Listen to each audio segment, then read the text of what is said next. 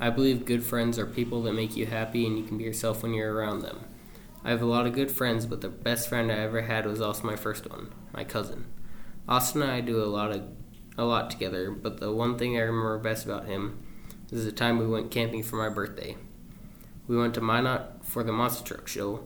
From the campground to Minot is all construction, so we would hang out the window and move cones over or forward.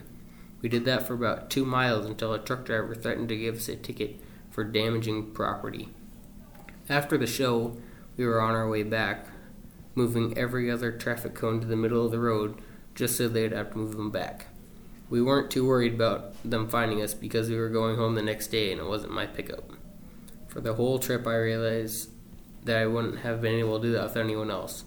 I don't feel allowed to be immature around anyone else because they all expect so much from me. That's why it's nice to have good friends that